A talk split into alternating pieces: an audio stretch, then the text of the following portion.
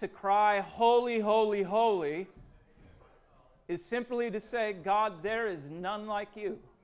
There is none like you. There is none like you. There is no one so faithful as you. There is no one so merciful as you. There is no one so just as you. There is no one so loving as you. There is just no one like you. So we sing. And I hope that never gets old for us. I mean, we're finite creatures, we're limited in our breath, right? Holy, holy, holy, holy.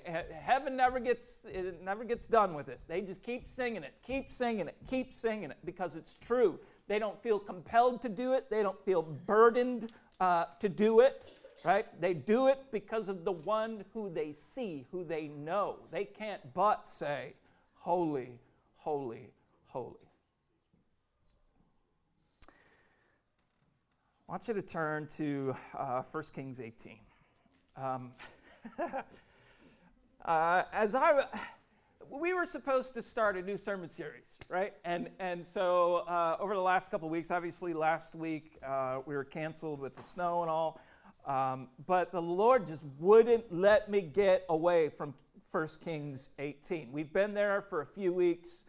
I'm assuming this will be the last week. You know, I, I, I'm not making any of those kind of promises anymore. Uh, 1 Kings 18 uh, a few more observations that I thought the Lord was just like, no, you cannot move on. Here's what I want to show you. And then we get into a setting like this, and all these different themes are coming together to simply reaffirm what I felt like the Lord had placed upon my heart from 1 Kings 18. Just a few more observations. Do you know this? that God loves to work at a disadvantage. Do you know that He loves to work at a disadvantage? And if that is true for God, that's really good news for us. Why? Well, because any lack we may feel, any burden that may be pressing upon us, any impossibility that we may be facing, becomes a possibility to him. Do you see it? Our, our impossibilities are but the canvas on which he prefers to work.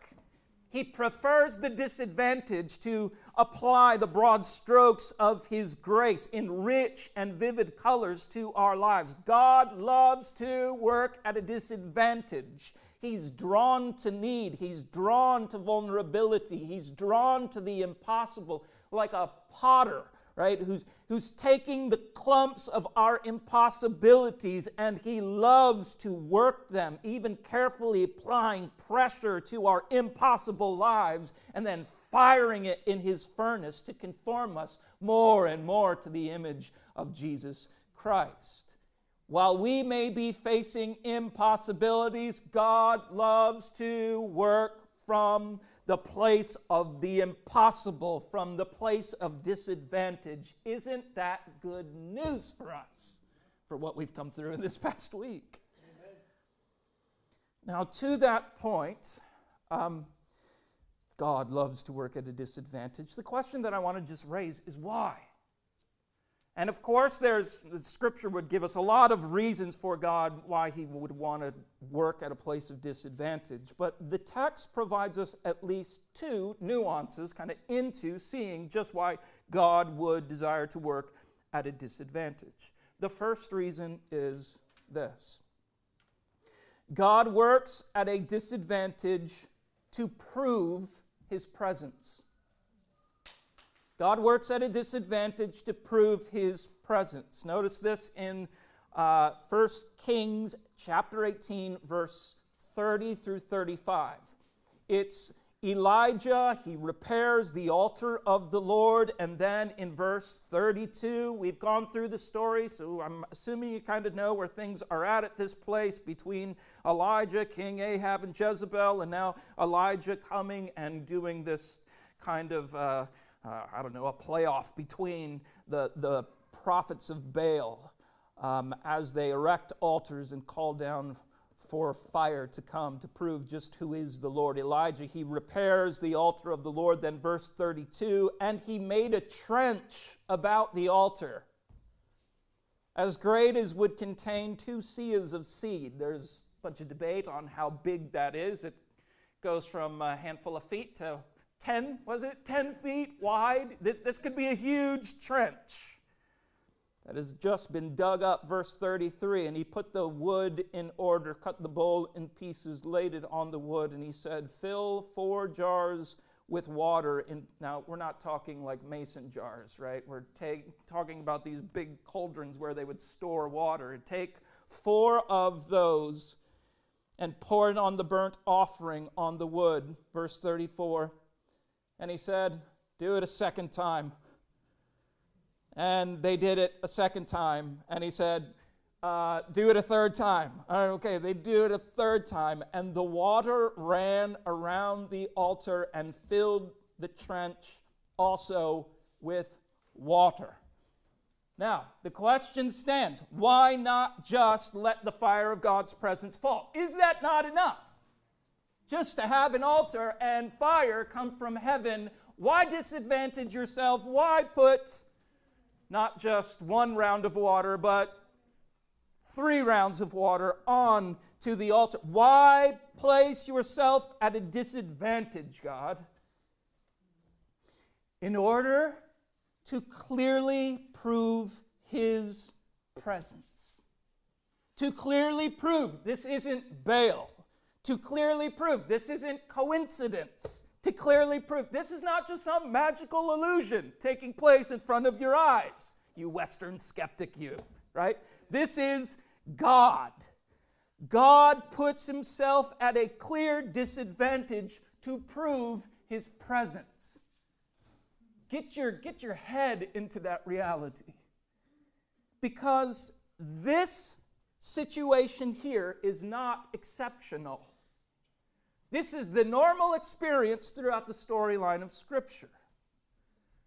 It's the way God normally works. He works at a disadvantage. Remember Abraham? Who was Abraham? He was a pagan, sun worshiper. God says, I'm going to take this pagan sun worshiper and I'm going to place all my redemptive purposes and promises upon him. And part of those promises is oh man, he's going to be the beginning of a whole nation. Only problem, he's too old to have kids. There's Sarah. She's she ain't having kids. God begins his redemptive work, so to speak, with the impossible. A pagan worshiper who's too old to have children, but that's what he promises. Or fast forward a little bit to Moses. Moses is a vagabond murderer hiding on the backside of the desert. God chooses Moses to lead his people out of slavery in Egypt, and not to do so with just Egyptian diplomacy.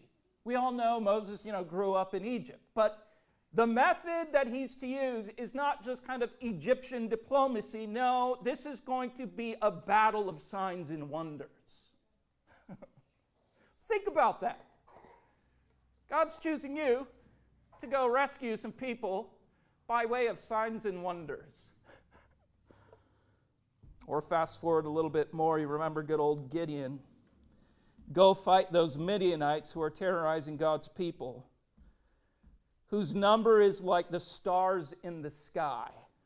Oh, and by the way, only take 300 soldiers and uh, fit them not with armor, not with swords, not with spears, but with clay pots and torches. Oh, and take a trumpet. It's the impossible. Or fast forward a little more, good old David and Goliath. God's like, I'm going to use a single young boy to conquer not just a giant, but really defeat a whole army. But then notice also, God is not only one who prefers to work at a disadvantage, but submits himself in Jesus to disadvantage. Jesus comes how? Well, in our limitations, he's born to a couple unwed teens. The Lord of glory, remember, born in a stable.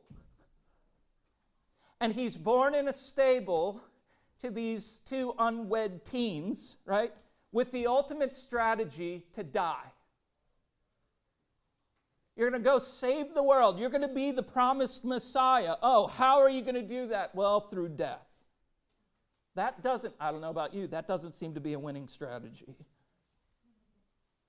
But it's such that God's presence, His power, His glory would ultimately be proven. Oh, and we got to keep going through Scripture. Don't forget what's happening on this side of the cross. He has chosen you and me to carry out His purposes on earth until He returns.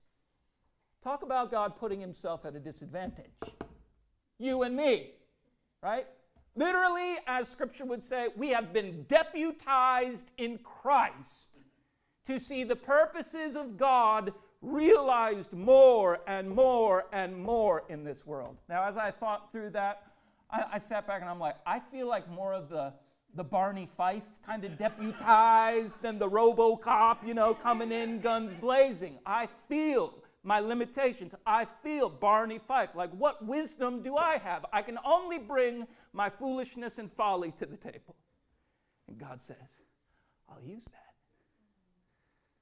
That's what I want to use to see my purposes move forward. Remember, folks, as Paul would say from 1 Corinthians chapter 1 verse 26, consider your calling, brothers. Not many of you were wise according to worldly standards. Not many were powerful. Not many were of noble birth. But God chose what is, here I am, foolish in the world to shame the wise. God chose what is weak in the world to shame the strong. God chose what is low and despised in the world, even things that are not, to bring to nothing things that are, so that no human being might boast in the presence of God. God sovereignly chooses the weak things, the impossible things, to be the very canvas of His grace, to be the potter's chosen vessel by which His presence is proven. God has done this. God, let's just go back to God opened the womb of Sarah. right? God split the Red Sea for Moses and his people. God crushed the Midianites. God ultimately slew the giant. God brought fire to Mount Carmel. And yes, God defeated my sin through the death of Christ. God has done, remember what Romans 8 said, God has done what the law, weakened by the flesh, could not do. We were dead in our trespasses and sins, Ephesians chapter 2, verse 1. We were without hope, without God in this world, Ephesians chapter 2, verse 12. Our hearts, as it were, were the broken down altars drenched in the waters of sin and death. We were the impossible, but God loves to work at a disadvantage. Do you remember, Christian, when God rent the heavens of your heart and descended upon your dead soul with the fire of his presence, where he licked up every last legal implication of your sin and caused you to be born again unto a living hope. He loves to work at a disadvantage. And even as we've said already this morning, Romans chapter 8, verse 39 if he did not spare his own son, how will he not with Christ freely give us all things? Once again, even as was said during our time of singing and, and whatnot, this past week, last few weeks, have been hard for many. They've been hard for many, circumstances piling up against you. Maybe it's not just the last few weeks, but it's the season of life. As, as one uh, actually said, uh, I feel like my life has become like I'm turning the page to the next chapter and it's just empty pages. I have no idea of what's next. That's a vulnerable place to be. I don't know what to expect next. God loves to work at a disadvantage right? He loves to work from kind of that empty canvas of impossibility. And if God has not spared his own son to save you, how will he not now intervene? How will he not now come into your impossibility to work out his faithfulness in your story and in your life? Again, this story, 1 Kings 18, is not exceptional. It's just normal. It's just the normal way God works. Isaiah chapter 43. Have you not known? Have you not heard? The Lord is the everlasting God. He is the creator of the ends of the earth. He does not faint or grow weary. His understanding is unsearchable. And check it out, He gives power to the faint. And to him who has no might, he increases strength. This is who our God is. This is not just, oh, this is what he does once in a while. This is like DNA, divine DNA. This is his character. This is who he is. For him not to be this is for him not to be God. His godness is this. He is the everlasting God, creator of the ends of the earth. And, oh, if you've forgotten who your God is, He's drawn into the disadvantage. He's drawn into the impossibility. He comes to those who are faint, and it's by nature that he gives his power to them, and he strengthens the faint hearted. Our God loves to work at a disadvantage to prove his presence so that in times like this we can sing songs and we say, Yeah, this past week, and maybe it's been the season, it's been hard, but think about it, He's been faithful again. He's shown up in my disadvantage again. He's proven His presence once again. There's no question. It's not Baal. It's not some you know magical illusion. It's not coincidence. No, God is being faithful in my impossibility. He loves to work at a disadvantage to prove his presence. But second, God works at a disadvantage to turn hearts to himself. That's verse 36 through 37. Look at, look at verse 37 in particular. Elijah is praying. He, you know, it's, it's come to the point now, it's probably closer to evening time because the prophets of Baal have been cutting themselves all day and screaming out to Baal, and Baal has not answered. And now the altar has been set. God has placed himself at a disadvantage. in verse 37, Elijah prays, Answer me, O God, answer me, that this people may know that you, O Lord, are God, and that you have turned their hearts back. God loves to work at a disadvantage to turn hearts to himself. That's what Elijah's praying. That you that they would know that you've done this you have turned their hearts back. Oh, and then the fire of Yahweh fell and consumed the burnt offering and the wood and the stones and the dust and licked up the water that was in the trench. And when all the people saw it, they fell on their faces. Let that ring in your mind. They fell on their faces and said, The Lord Yahweh, He is God. The Lord Yahweh, he is God. I want to back ourselves into this point to explain it a little bit. God works at a disadvantage to turn hearts to Himself. In previous weeks, we've noted that the church, it's you and me, right? That's us. We've gathered together. The church, all Barney Fife as we may feel, right? You and me, we carry something of an Elijah anointing. That may be weird language, I know, for, for some of us. Elijah was empowered by God's Spirit to confront kings and cultures and to call people to repentance. That is, to see their hearts turned back to God, right? And it's this ministry of Elijah that foreshadowed John the Baptist's ministry. It's also this ministry of Elijah that foreshadowed Jesus' own ministry, but it's also this ministry of Elijah that foreshadows our ministry. this is what the church is supposed to be be like Elijah. Now, remember, just to kind of fill that idea out, to show you how it's connected in Scripture, Elijah um, is mentioned in Malachi. Malachi would prophesy to God's people about 400 years after Elijah, 400 years probably before Jesus. And in chapter 4, verse 5, it says, Behold, I will send you Elijah the prophet before the great and awesome day of the Lord and he will turn, here we go, we, he will turn the hearts of fathers to their children and the hearts of children to their fathers. It's a turning of hearts that will take place.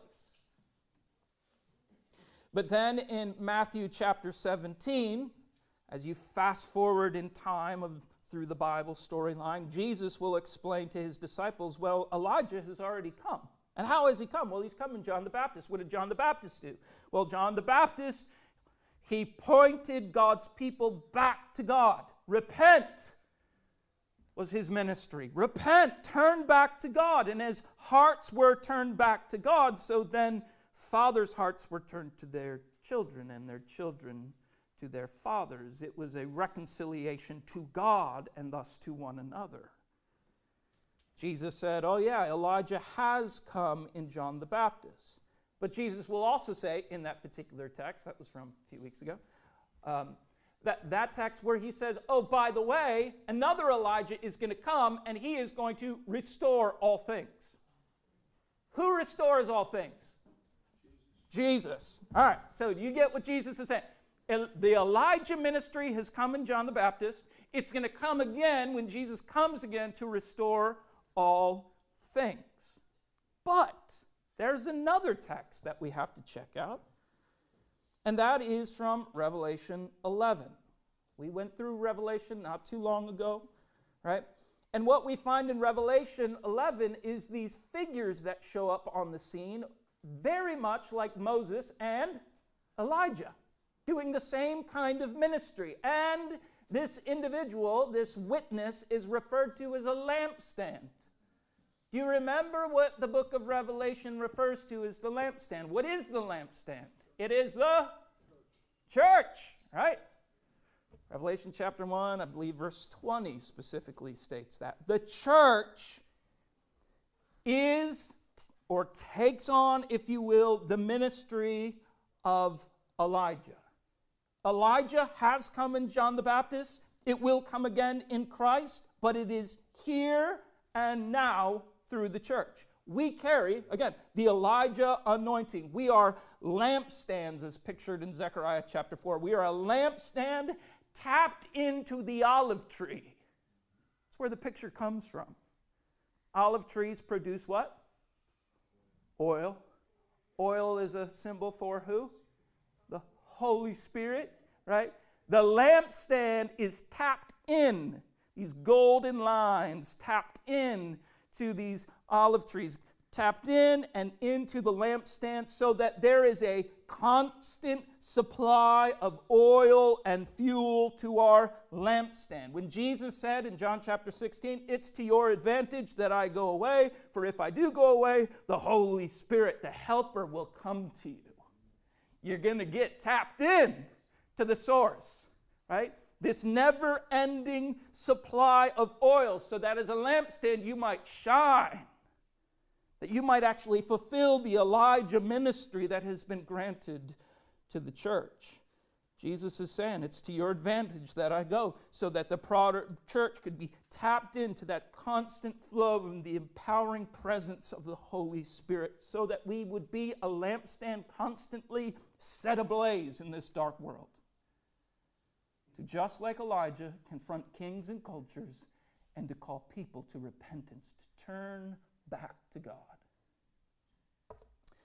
So the Spirit of God has moved upon Elijah, has moved upon John the Baptist, has moved and will do so again, move upon Jesus, but here and now, he moves upon us.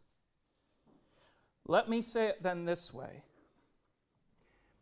God is not so much interested in using you for his purposes as he is intending to work through you for his purposes. Catch the distinction. He's not interested in using you for his purposes, he's intending to work through you for his purposes. A lost and dying world isn't in need of your great wisdom, your great ideas, your great strategies. A lost and dying world is in need of catching a glimpse of the glory of God through you. To see something of holiness, the love of Christ in you, to encounter the manifest presence of God through you. You are nothing but a lampstand. you don't shine by yourself. You don't have light apart from Him. You don't have fuel apart from Him. Uh, once again, you and I are nothing but Barney Fifes apart from Him. God has certainly put Himself at a disadvantage. Once again, also that His presence might be seen through you. What do people see in you? They just see you. Now, this is the testimony of the early church. That is, that it was all about God's presence being revealed through his people, just as his presence in 1 Kings 18 is being revealed through the ministry of Elijah. It's the testimony of the early church. For instance, Acts chapter 4, verse 13, when the Spirit moves upon Peter and John to heal a man at the temple. The religious are frustrated and they interrogate Peter and John. By the way, the religious do not like when the power and presence of God is made manifest. It is uncomfortable to them. They don't want it. It puts them in a place of not being in control. It offends their comforts. And so, in this case, it was true once again. The religious are frustrated with Peter and John. How, what are they doing? There's, they're, they're stirring up a bunch of chaos, it seems. And so Peter and John are questioned about the power they wield. And so, in boldness, they respond by sharing the gospel with these Pharisees. And it states in verse 13 Acts chapter 4 when these religious folks saw the boldness of Peter and John and found out that, notice, they were uneducated and untrained men, they were astonished and took note of the fact that these men had been with Jesus. It's to say, whatever these men did, whatever power was made manifest, that this man was healed, it certainly wasn't these uneducated, untrained men. But they begin, even in their religion, they begin to make the connection. But they've been hanging out with Jesus. So we best be careful with how we handle this.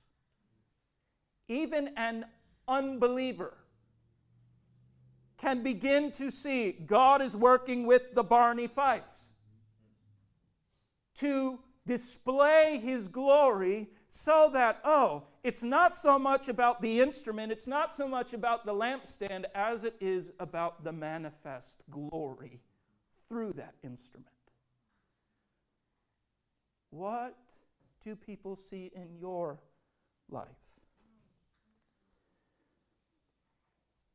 Again, this is the testimony of the early church. God puts himself at a disadvantage recruiting the uneducated blue collar fishermen, right?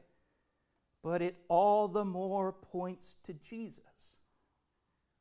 Or, or, or flip the story a little bit. What about the Apostle Paul? The Apostle Paul, he is an educated man, he is a trained man, he knows his stuff. He was trained by the best of the best tutors, mentors, teachers, scholars of the day. He got the best of it. So, how does he respond to this new way in the Spirit? How does he respond to God wanting to use his weakness that, his, that God's grace might shine through him? Well, this is how Paul states it 1 Corinthians 2, verse 2. For I decided, as he speaks to the church in Corinth, for I decided to know nothing among you except Jesus Christ and Him crucified. And I was with you in weakness and in fear and in much trembling. And my speech and my message were not in plausible words of wisdom, but in demonstration of the Spirit and of power, that your faith might not rest in the wisdom of men, but in the power of God. So even Paul, who had the training, he's like, man, he, he, he's not a Barney Fife, man. He is fit to be a, an instrument through which God would work. And you know what Paul does? He says, all the, tra- all the stuff that makes me think I'm something special to be in God's hand, I abolish it. I put it to the side. He says in Philippians chapter 3, um, I'm not going to use the expletive, but it's like an expletive. I, I consider all my resume to be but crap. That's as good as it is. God doesn't want to use how great of a person I think I am. He wants to use my weakness so that once again, God is working at a disadvantage through the Barney Fife in me so that the faith of others, as their hearts are being turned to God through our ministry, aren't trusting in, oh, Dan's wisdom, Dan's preaching ability, Dan's counsel, but in the power of God. Paul had all kinds of reasons to lean on his own aptitude. But he would not. All so that faith might not rest in the wisdom of men, but in the power of God.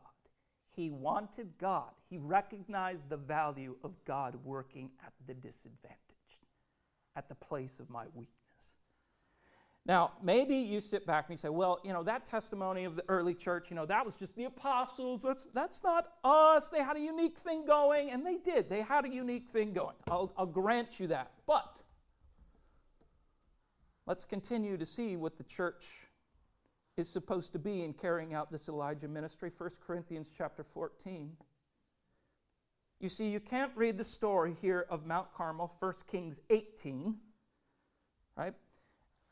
And the fire of God that fell, the presence of God that fell, in verse 39 of 1 Kings 18. And, and then read in when they saw the presence of God fall, when the fire came, they saw it and fell on their faces and declared, The Lord is God. You can't read that phrase and, and not hear it kind of echo through the corridors of Scripture and find a landing place in 1 Corinthians 18 or 14. Paul will say in 1 Corinthians 14, verse 1, pursue love and earnestly desire the spiritual gifts. Paul will refer to spiritual gifts, chapter 12, verse 7, as the manifestations of the Spirit earnestly desire the manifestations of the Spirit, earnestly desire to be a vessel through which God's presence is proven through your life. Pursue love, earnestly desire those spiritual gifts, especially that you might prophesy. Towards the end of the chapter, then, verse 24, and and if in the church all prophesy, and an unbeliever or an outsider enters, he is convicted by all, he is called to account by all. The secrets of his heart are disclosed. And so, hear it, falling on his face, he will worship God and declare that God is really among you. Just as they fell on their faces in 1 Kings 18 at the power and presence of God, so now in the church today, Paul is saying this kind of stuff should be happening. God seen through you. Yes, as Barney Fife as you might be, God seen through you, and the result being that hearts are turning to the Lord, they are falling on their faces and they're declaring, Yes, the Lord is God. Folks, this is not in the notes. In a culture that we live, so similar to that of the Baal and Ashtoreth worship of 1 Kings 18, remember we talked about that it is a sexually insane culture. The Baal and Ashtoreth worship here, uh, that's what it was all about. Sexual insanity. Today, we don't actually have the idols themselves to know what the heck is going on, but it is sexual insanity. Let's, let's take the whole family unit, let's take how God has created marriage and just rip it apart. Let's confuse our children at a very young age so they don't know whether they're male or female and, and, and what sexual preference you want as a young child. It's bad. It is twisted, it is backward. God designed you the, specifically the way He designed you. Just read Psalm 139. He didn't make a mistake. It don't matter what you feel in your head about what kind of thing you prefer. It doesn't. God designed you a particular way. You say, but I've been feeling this way since I was like born, like a little child. I've always been feeling this way. How could God say, no, you can't do that? Don't, don't miss it. We are born sinners. It's a part of our fabric. That's why even those who are born attracted to the opposite sex still want to make it something other than it, the pure thing that God has made it. We're sinners. We're, we're all sexually broken from the cradle. We're broken. And in this culture, huh, do we not need the Elijah ministry, the power of the Holy Spirit to work through the church so that the presence of God is proven and hearts are turned from this insane, sexualized, idolatrous culture back to God. He wants to use us. You feel fit? You shouldn't. you really shouldn't feel fit. He wants to work at the disadvantage. He wants to take your weakness, your incapability, yeah, I can't put my words together, trembling in fear, and prove his presence through you. So that many more will come to know just who he is.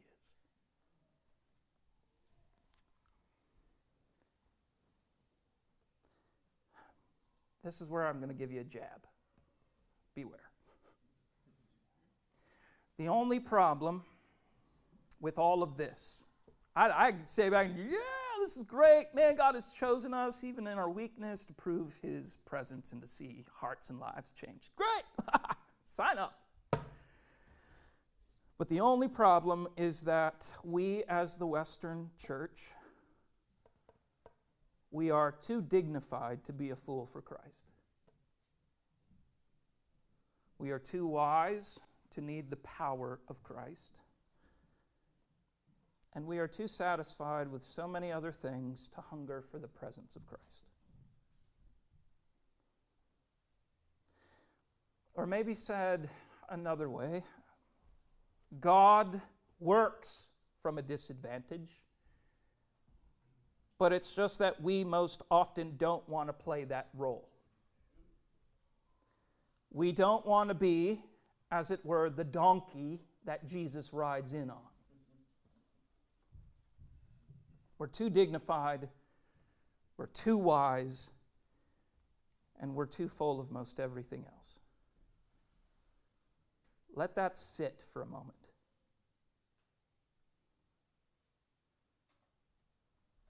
Just saying these things, I know it's going to provoke your inner Pharisee. It's going to provoke it. And pastorally, I want it to. Our inner Pharisees should not be safe here at church.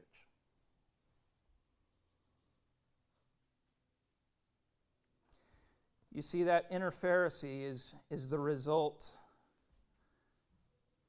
of really having lived by the flesh. You may be doing good things, but it's living by the flesh, so that when you hear these kind of statements, oh, you're too dignified to be a fool for Christ, too wise to need the power of Christ, too satisfied to actually hunger for the presence of Christ, then, you know, all of a sudden those, those remarks become very heavy upon us, burdensome even, crushing. And it will, it will crush the flesh. But if there is a flickering flame of the Holy Spirit in you. If you've tasted and you've seen that the Lord is good, and something of the hint of that sweetness still is on the taste buds of your tongue, then, then these statements, oh, we're too dignified to be fool for God, we're too wise to need the power of Christ, we're too satisfied to hunger for that. If, if you have something of the flicker of the Holy Spirit, something of having tasted and seen that He's good, then this is an invitation into more and not a threat to your heart and life. Do you catch it? It's an invitation into more. More of Jesus. More of Jesus. So, I want to leave you with this question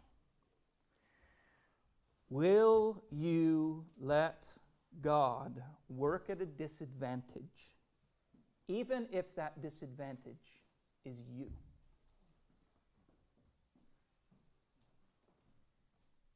Will you let God work at a disadvantage to the loss of your own dignity that you might be a fool for Christ, to the loss of your own wisdom in order to gain the power of Christ, or at the loss of your own comfort to pursue the presence of Christ?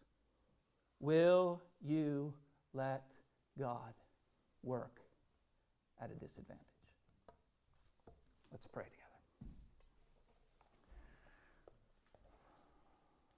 Lord, we oh, we feel our weakness within ourselves. we feel the Barney Fife. We feel as though um, so often, man, we, we don't have the wisdom.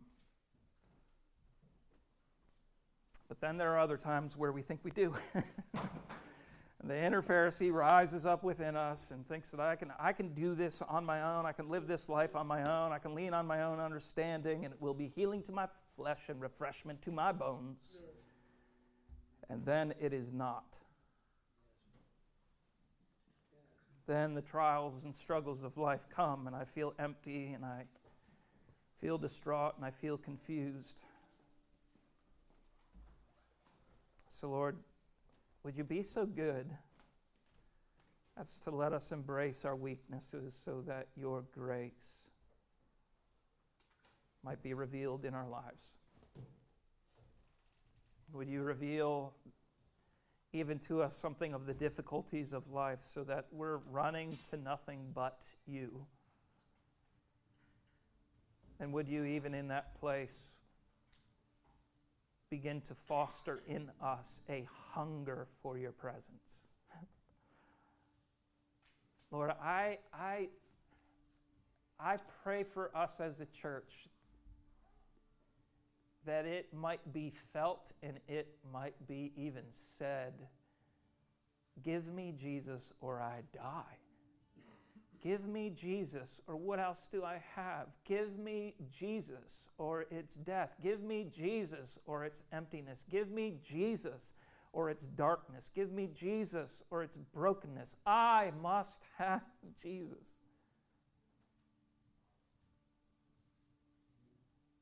How wonderful it is to hunger for you, Lord.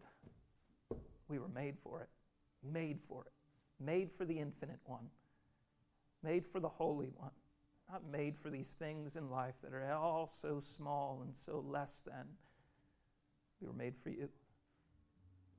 So, would you be our sole satisfaction? Be glad to work at the disadvantage that we oftentimes are, to prove your presence, to see hearts and lives turn back to you.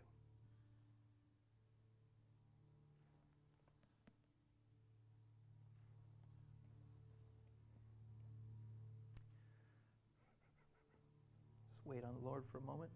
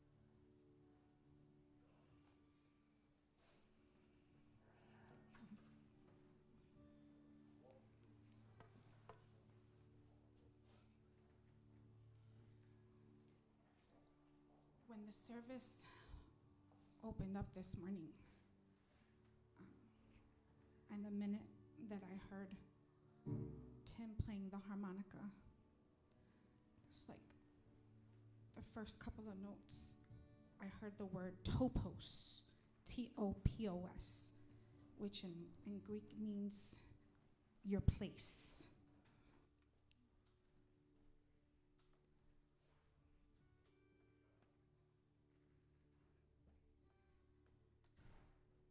And there I, I felt the Holy Spirit giving me an impression to, to tell you this morning that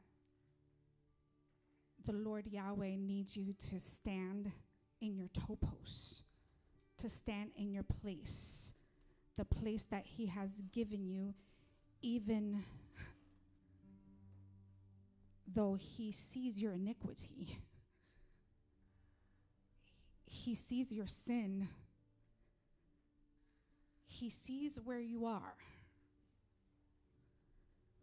But he still needs you to stand in your topos. Because there's no one else that he designed for what he needs you to do for the body of Christ there's a certain anointing, there's a certain calling, there's a certain thing that only you fit that description.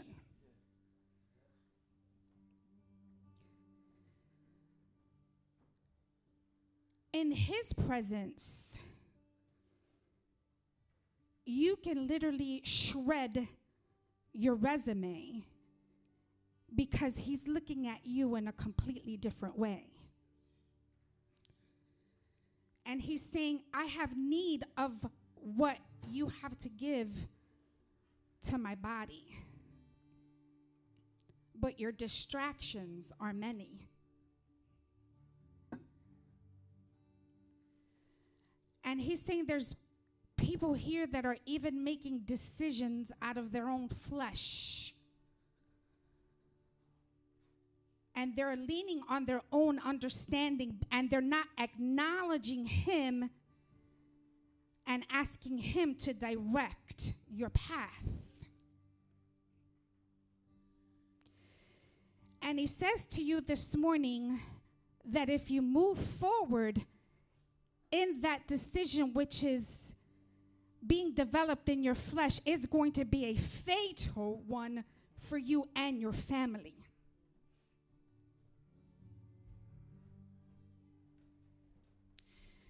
So the Spirit of the Lord says, as you stand in your topos, in your place in which I called you, that there He will deliver you, that there He will cleanse you, that there you will stand as the lampstand and His light will shine within you. Because he was the one that carried your iniquities and your sorrows. And he sees it. But today he says, But I've made you fearfully and wonderfully, and I need you to stand in that. It's like a piece of a puzzle when you're putting a puzzle together, it is that unique piece that is missing that can only fit in that place. And you are that puzzle piece that He's waiting for you to stand in your place, in your topos, where you know He has said to you over and over and over and over. So the Spirit of the Lord says to you this morning do not walk in disobedience because it will cost you. But walk in me and stand in your place of topos.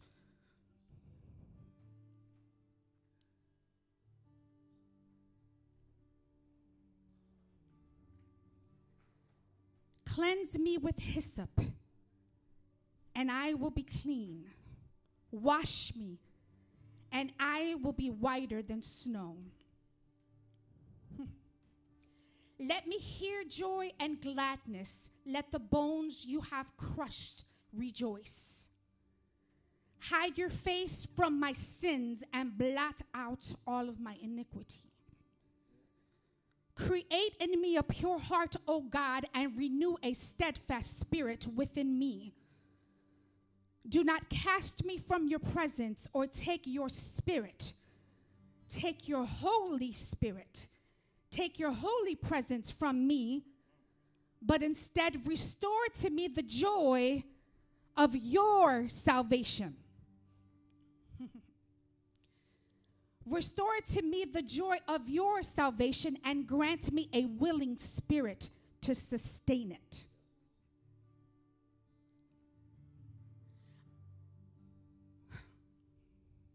Think in this Western world, we have forgotten the tremendous, the tremendousness of who Yahweh is.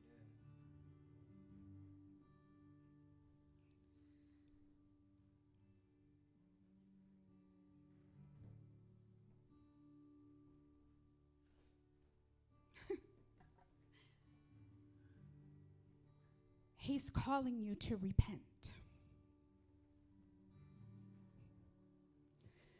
To repent of your fleshly thoughts, of saying, I got this. He'll meet me, he'll meet me with this decision. There's some of you who even need to rescind your resignation. You resigned from something that God put in your hands.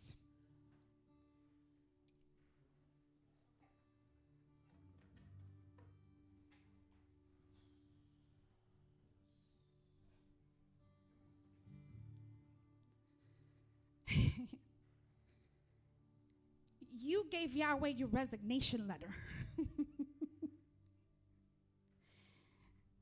and you need to come towards Yahweh and rescind that resignation and in place repent. And He's going to meet you there. and He'll meet you there because of His loving kindness, of His tender mercy. Because He has need of you, because there's nobody else who can play the harmonica like. And there's nobody else who can do harmony like Shannon and have the soul of an artist like Susie.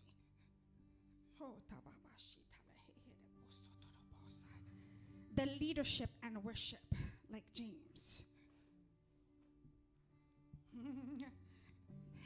Two words come uh, to me for Tommy the brilliance and tenacity.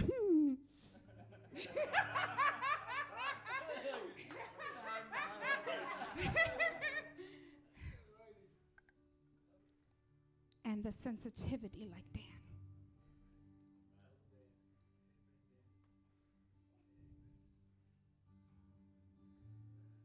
Why don't you stand with us?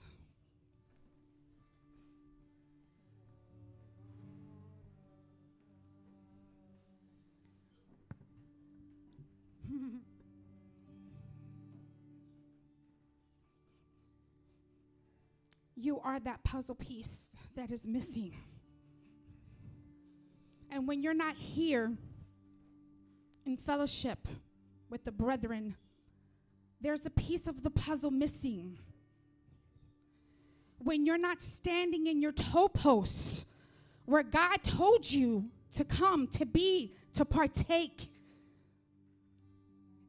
you're a missing piece of that puzzle. When you're not using the giftings and callings that God has made in you, originally made in you, you are not standing in your topos. You know what it is. But you decided that in your own flesh you would walk in disobedience and you would turn your face and yourself away from God. And God is saying to you this morning, turn your face towards me. Woo. Turn your eyes towards me. The time is short and I have need of thee. He said, What I've given you is uniquely yours, it doesn't belong to anybody else. And I don't accept your resignation. He says, I receive you.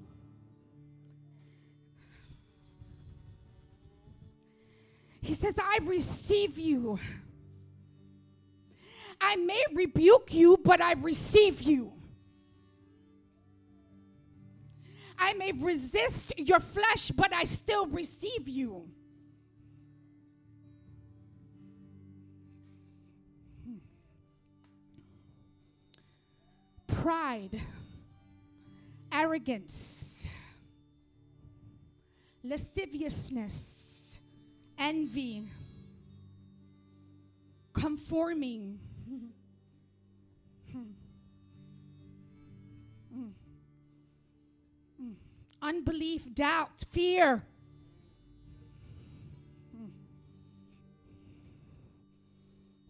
Conforming to the things of the world, delighting yourself with the wickedness of the world. God says today that ends. Because the time is His and the time is now. And He says, Stand. Create in me a clean heart, O God. And renew a right spirit within me, God, we ask this afternoon, Lord we come before you as the corporate body and we ask, God, corporately to repent before your throne, the throne of righteousness, the throne that has healing in his hands. At the altar, we stand in the fellowship and say, We repent of the sin of pride, the sin of arrogance, the sin of racism the sin of unbelief, doubt, fear, contentment, conformity. And we stand as lampstands, God, so that you can turn the light in us, your light, so we can shine before men. And say, He that is within me is greater than he that is in the world.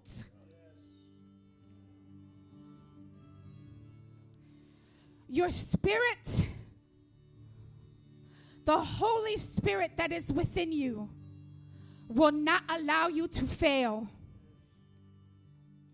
Listen closely to what the Spirit of the Lord is saying to you this afternoon. He is with you in sorrow, He is with you in grief, He is with you in joy, He is with you he is with you. He is with you. He needs you. You are that missing piece. Stand in that topos today and move forth as the Lord says.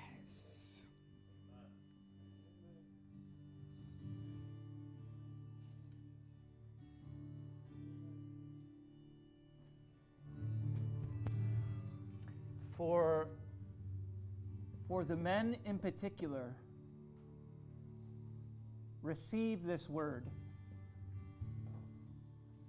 Even as we came through the conference, we need to be exhorting one another daily, encouraging one another daily, so we don't fall away. So I would encourage you, if that particular word kind of resonated in your heart, don't go throughout this week without confessing or engaging another man about it. We need to talk it out. We don't bring things into light or even take advantage of identifying evidences of grace. It doesn't carry on its power. It has to be brought to one another, it has to be um, in conversation. And then finally, um, so men in particular, I think it's for all of us, but men in particular, talk it out with one another. But also for the younger generation here. Lele, I got eyes for you, man. God has good things for you guys. You guys are puzzle pieces. You're not you're you're you're not in like oh, the church puzzle's here and there's all these extra pieces to the side. The younger generation, Tori, you guys, you're you're pieces that the Lord is all right, fitting in to what he's doing here. right? So be sensitive to how the Lord might be leading. Just open heart before Him, saying, Lord, all right, what, what do you want of me? Um, the Lord's going to be developing things in you guys. Maybe you've already had desires, but He's going to start as He directs the heart of a king. He's going to direct your heart into things that He wants of you so that you could be a piece of the puzzle, fitly placed for ones even younger, even for uh, Eva, Ava, Trinity. I feel like I gotta say your names. Tristan, you crew. I see you sitting back there, right? Maddie, Morgan's probably up, right? Um, you're, you're, you're pieces of the puzzle. You're not in a pile to the side. You're to be active. God has grace that this church needs, and He wants to work it through you. And we love, oh, yes. we love the ways in which that's already taking place. Watching kids at times. Matt, oh man, I want to be careful of publicly saying stuff. But Maddie, God's got grace on your on your life. Um, he's brought the picture of you're you're not just a nurturer, but you're going to be his voice to the next generation. He's going to, he's going to grant you certain insights to be spoken to these young kids. And you're to be like a Mary who treasures up these things in your heart. And at certain points, God's going to say, it's time to speak it. And it'll be a word fitly spoken that for that child is going to grant them something of direction and encouragement in life. It's not just about the, the hands of carrying the children. It'll, he'll use your words, and those words are not to be like pearls spoken before the swine, cast out. They're not to be wasted. He's going to speak particular things to you. You're supposed to treasure them, let them marinate within you. Your love for kids, your love for the next generation, is going to be kind of the, uh, the incubator of those words. It's just going to be stirring up those words. It's a slow cooking uh, crock pot, if you will, right? Those words are going to be in there, and God's going to be warming them up, in, and it's to be spoken in the fit, rightly fit time, that it might give life to those children. There's things, we could go around. Sorry if that's embarrassing. Uh, but like God has good things on each one of your lives, unique puzzle pieces to be fit into the whole for His glory. He wants to prove His presence through you and me. He wants to see hearts turned from the idolatry of the day to the true and living God who can be hope for people in a dark world. So, Lord, we. got anything? All right.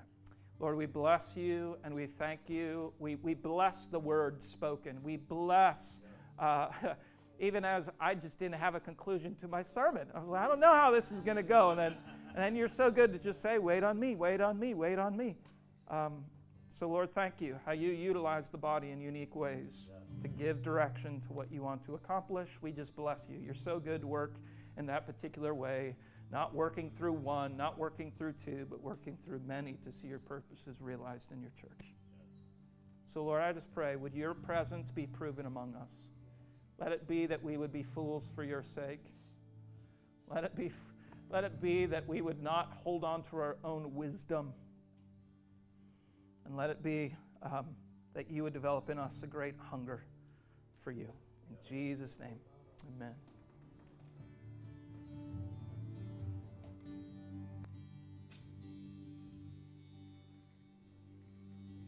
gift of